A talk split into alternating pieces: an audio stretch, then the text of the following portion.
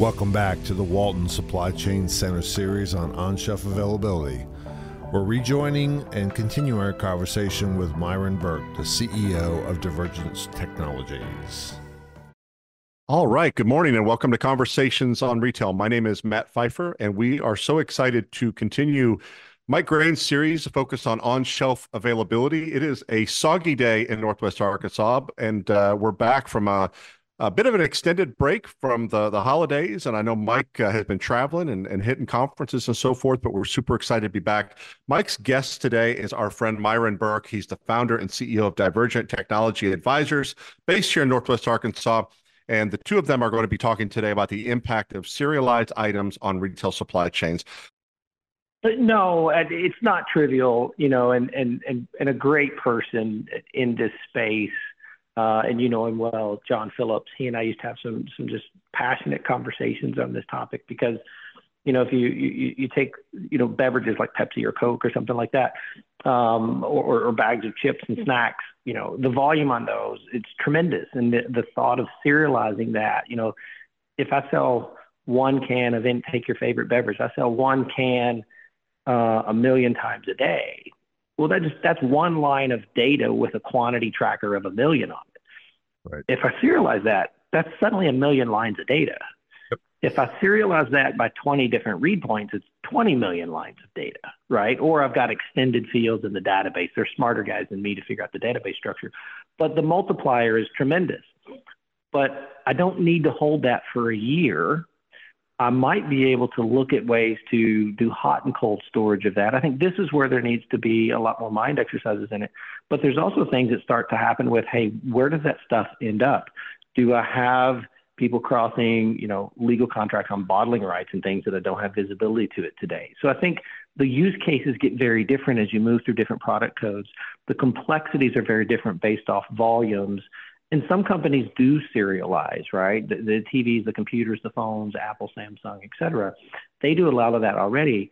So I could link this serial number to my product manufacturer serial number, and now I have a direct correlation to all the piece parts. We've seen the airlines do some of this as well. Um, database architecture, I think edge edge databases are going to become a big thing uh, in clearinghouses on some of some of these elements um, that says when do I care about this? I think you'll see AI, generative AI, at the edge. This is this is a slow, methodical move because the data out there is is not good today. But as the data gets better, the ability to put edge AI in a generative method out uh, in space and start looking at the performance of serial numbers, hey, these are very consistent with a normal pattern. We can start to dump those into cold storage for 30 days. Hey, these these are questionable. We want to watch this for a return at another store because it didn't follow the number, normal travel path. And then these are, hey, this is an alert. We, we need some sort of action. Are we triggering video to capture additional information here so we can build a case on a potential organized crime uh, and tying that together? So I think the sophistication of that, what you see in retail inventory markets across all the activities that happen, and those are directly connected to the financial markets. I think you'll see the retail inventory market start to mirror more of the financial traceability markets because at the end of the day, the financial markets are a subset of what happens in some of these re- retail wholesale product markets. It's the asset that's moving and causing the financial ability. If we start tracking the asset, we can get more insights to the financial crimes that are happening in the background as well. Yeah, absolutely. So, so practically, if I think about the way the retail supply chain works, items are set up, purchase orders are built. I need 50 of these, uh, and, and, I want them delivered to this location. Uh, that's at the UPC level. And then advanced shipment notifications are I shipped the 50 and the invoicing, I want to be paid for the 50 and it flows through the supply chain. Now I've got this whole other piece of data, which is I have the 50 or million Pepsi cans. I thought was a really probably a better example. Does that go through traditional kind of EDI platforms? I've heard a lot about this thing called EPCIS from GS1. That bring practically, we have a have to way of be able to store that data and assign those attributes to, uh, to it as an individual company. But more importantly, how do we communicate across the supply chain in a common way. Is EPCIS is the right way? Is EDI the right way? How do we how do we think about that? So uh, that's a big big question. I, I think um, there's some room in this space for some work groups. You know, we have EPCIS, which can certainly do this. The problem is it becomes it becomes a lot more transactions, and you're defining where you want the serialized data in the man segment of the ASN. I think there's a lot more opportunity for machine to machine communication here that says, hey, here's here's your PO. We're saying it's full, and here's the serial numbers we read in that.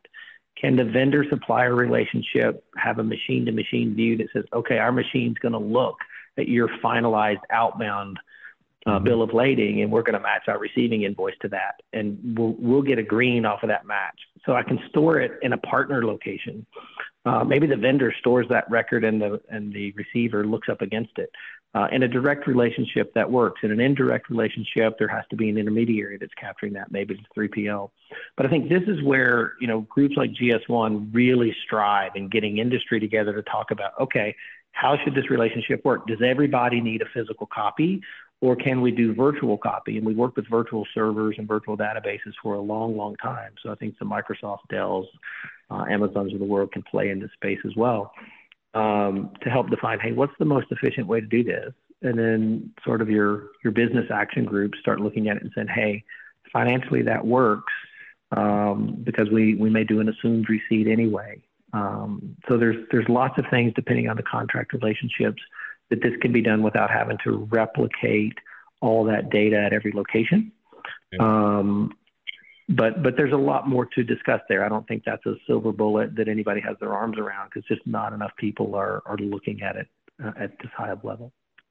Yeah, I know there was. Uh, I, I, think you were involved as well. There was a, there was a major um, study by Auburn University several years ago called the CHIP project, the Chain uh, Integration yep. Project, and that it was a nice way of saying that there's a big bucket of money called claims. Claims are being basically saying, I, I asked for 50 of these shirts and you sent 40, so I'm going to claim or I'm going to deduct that from my invoice. Uh, there was a product authentication. Hey, am I really paying for Nike shoes or are these a ripoff, et cetera? It's potentially, you know, pharmaceuticals. Is it really made from the manufacturer? Do I have that trust? Uh, and we we really I think everybody rallied around it. There were some huge numbers that were shown, et cetera. But I I still haven't seen a real practical. Hey, I am a retailer. I'm a supplier. I ordered 50 of these. You shipped me 45, and I can tell you that I didn't get them all. Well, yeah, you did. Here's the 50 SGTINs that I sent you, the unique serial numbers I sent you go scan your if you've got them you got them i'm not paying the deduction because the reality is you just didn't catch them on the read but you did get them so it's the ability to be able to conf, you know basically debate or throw data against claims or shrink or product authentication issues et cetera. But again we're we're several years in since that study and i you know i think the industry is still struggling with a way of doing this.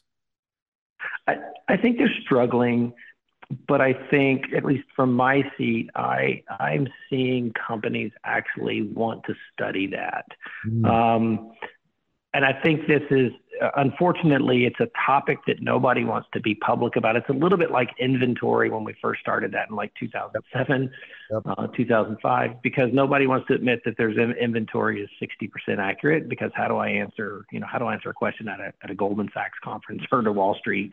Yeah. uh, about that that number because I, I don't have an answer. Um, I think the same thing is, hey, I've got situations where the vendor intentionally shipped me short because it was on time in full or whatever it may be, and I'd rather be have something there than nothing there because I, I can't sell nothing. I can sell 70% of the order yep. um, and make up the difference.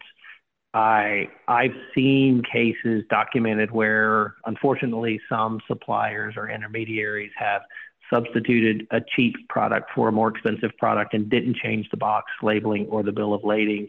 And so there's, you know, 200 units of the wrong item shipped in the wrong box that are going to flow through a DC and down to the store. And now I've got 400 units of error because I'm over and under, right? So it doubles. Um, and that was done intentionally.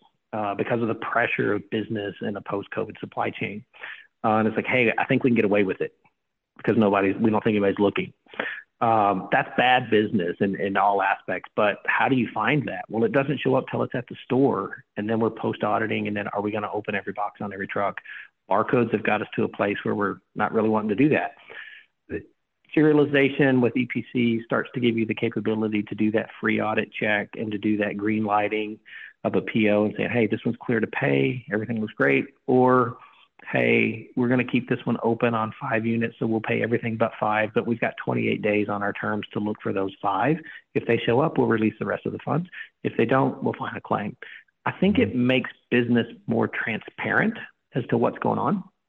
And it's the pressure of human conversations that sometimes we don't want to have because we don't have an answer. That the data, like this data, serialized data at this level, can tell us, hey, we're just short but we're working on it. Or hey, we didn't see it, but we're we're actively looking for it because I've got a system that's actively looking for it. I'm not having to pull a cashier off a register to try to go look for something that they don't know where it is, uh, which is sort of a failure uh, task to begin with.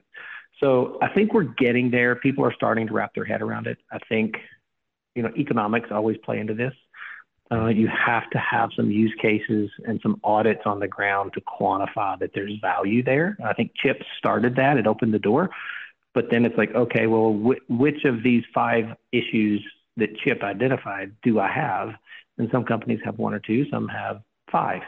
Uh, but they've got to understand how good or bad they are in their own eyes and how, how they start to attack that without wrecking their company. So you're kind of doing open heart surgery um, uh, on the company while the company is awake, and and that's a sensitive space to play.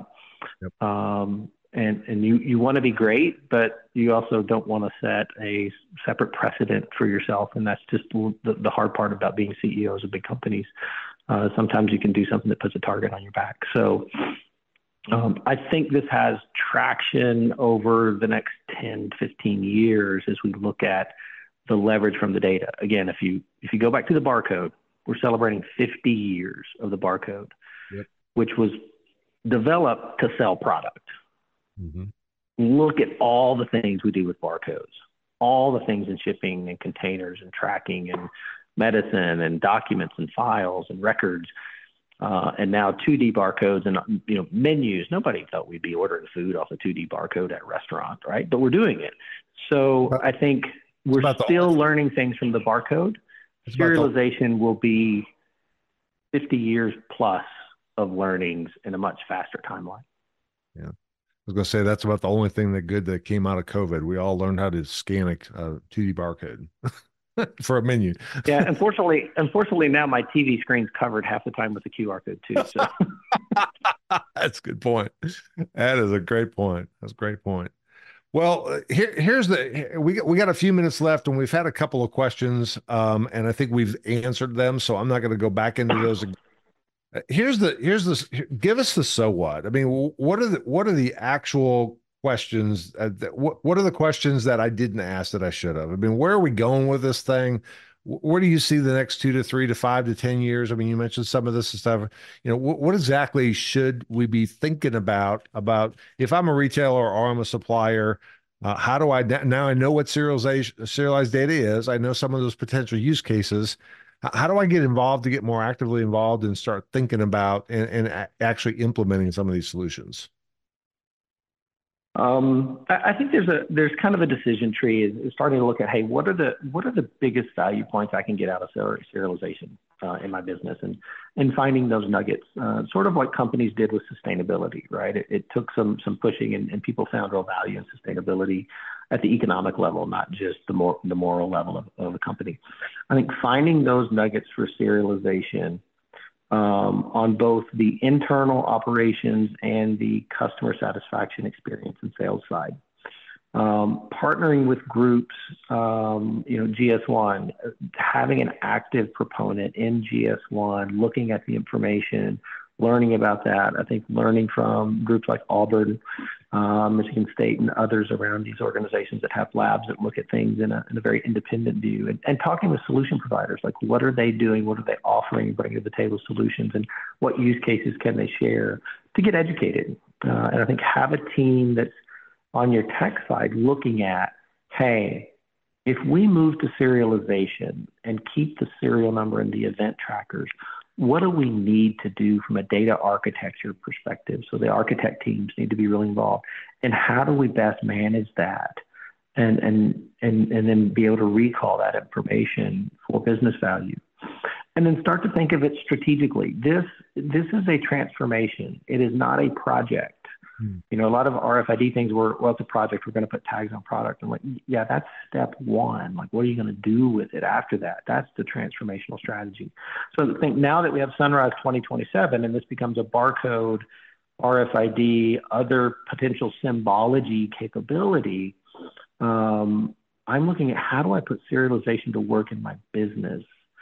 Um, the same way that companies like, uh, you know, I think I think it's interesting because fast retailing's done some of this. Dillard's, they had a serial, and others did this. They put these yellow stickers on that serialized the transaction. They scanned it after the sale. They scanned the GTIN and scanned the serial number, and that was sort of their proof of purchase tracker, um, almost like a POS transaction log. Mm-hmm. Um, and that gave them, you know, non-receipt ref- refunds or verifiable of purchase. Uh, so I think they've done serialization in a way that's that's not connected to RFID or or, or this uh, GS1 Sunrise initiative, um, for, and they've done that for years. So I think there's companies that have done it and done it very well in a different way. It it doesn't all have to be the same way, but once you think about serialization, you want to make sure you're reserving enough space for how big is the serial number on an RFID tag. Am I using the same serial number or something different on a QR code?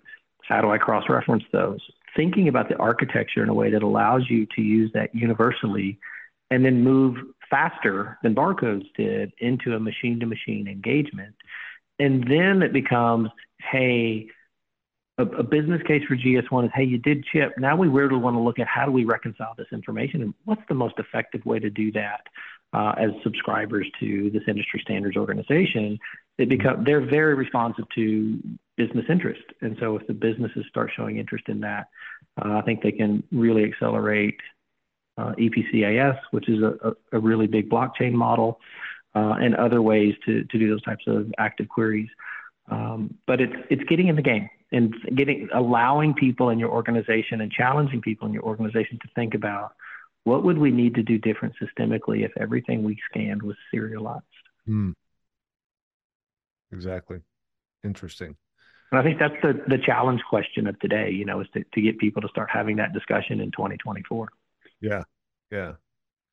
Nope. I think that makes sense. I mean, and, and the early adopter of this, obviously from 20, 2003, RFID as a technology sort of led the way because it almost had to be if you're going to scan something, you got to have a unique serial number to know how many times did I count you. You can't just count UPCs because I'd never be able to do it right but we still haven't made that leap for from that to we're sort of going up that pyramid to starting with inventory accuracy then finding product in the store or then asset protection. We're still for the most part inside the store. Love to see us get into the upstream supply chain. That's what chip was all about. But unfortunately we we are not where i think uh, where i was hoping we would be. I thought we would be farther along. And there's some great companies that have worked on it. It's just hard. It's just it's just it's it's a lot of, of difficult stuff to get through I think it's hard. And, and, and I think when I look back at most of those programs, which have been great for moving the needle in the, the EPC RFID space, and some in the in the in the 2D barcode space. And and I full transparency, I sit on an innovation advisory board for GS1 still, and we talk about these things with with multiple industry partners in the in the board. Is most of those projects were around very much about, hey, inventory because we're chasing supply chain with COVID, inventory because we're inaccurate, we're disappointing customers. But most of those, the serial number gets dropped off to account because mm. the architecture discussion didn't happen with the EPC project. They were disconnected. Yeah. And I think the learning for me over the years has been if you don't bring the serial number through the enterprise, there's a point where it doesn't matter if you had the serial number or not. You're fixing, mm-hmm. you're putting a bit of a band aid on a problem, but you're not able to rectify the problem because it's not going into your forecast mm-hmm. because you're dumping off the intelligence that you had and converting it to just a, a zero or a, a plus one or minus one. And so I think that's the biggest learning over the years for me is serialization is a an enterprise transformation project. Um, you know, I spent a lot of time at NRF talking with a lot of the enterprise companies on forecasting and WMS and ERP systems, and, and I was asking this, hey, how's your company thinking about serialization? And everybody's like, um, don't know if we have that discussion, and that person's definitely not here, but mm-hmm. let's follow up. Yeah. And so, you know, even even me just kind of probing the pushing, poking the bear a little bit, it's kind of like, hey, we got to do a better job of raising the awareness on this. And so I think, you know, kudos to you and Matt for pulling this together because I think it's a discussion that kind of sneaks up on people. Um, but I think it's a really important dis- discussion because I think our future of of product identity, whether it's barcodes or RFID or something else, is in a serialized world. It won't be a big bang theory. Everything won't happen at the same time. Things will happen at different speeds. But if it starts happening, it's going to happen across the supply chain because we can't run multiple protocols very well for very long. Yeah. Yeah, when we get when we get this transition, success looks like we don't have a data serialization project or a 2D barcode project or an RFID project. They just they're woven into the factory. Nobody has UPC projects in companies anymore. They just it's foundational like electricity and water come into a house, right? It's foundational. We're just not there yet. We got to get enough case studies where people say this is just going to be all like electricity. We got to make the investment to, for the infrastructure to be able to do this. Then the use cases make it much easier because right now every project seems it's it's it's plowing new ground. I think. It is, but um, gosh, you triggered my memory, um, which is getting harder to do these days. Um, I think I, I, I believe you and I actually sat on a supply chain steering committee, cross-functional, years ago with uh, Ken Boyd and some different folks from other uh, other partners yep. in the supplier space, and we talked about what barcodes should be used in the supply chain on cases and what types of things should we be doing, and it became an influencing community and I think we've lost those a lot of those communities over the years. Um, and that might be something that we need to try to resurrect with partnership from GS1 and, and, and AIM and the grocery, uh, you know, GMA. Um, uh, those groups, I think, have a lot of power to pull teams together, but I think having willing participants in the teams to have the, the discussion and get people to sit around the table and talk about it once or twice a year um, is really powerful. And I think we've lost a little bit of that over the years. So so maybe it's time we, we resurrect some history around that. Well, we were on a call this morning, and I can't tell you who I was on the call with because that would be inappropriate. But it was all about the Food Safety Modernization Act 204, which basically says yep. by 26 with food, you've got to have traceability and identification, et cetera. And it's all the way through the supply chain. And everybody was like, well, everybody can do it their own way. I go, well, that makes no sense at all I mean, if you're going to do this, I would think people like Chipotle and McDonald's and Walmart and Kroger and et cetera would all get in a room and go, what's the best way to do this? It's all lock arms and say, that's the best way to do this. That's not collusion. That's not antitrust.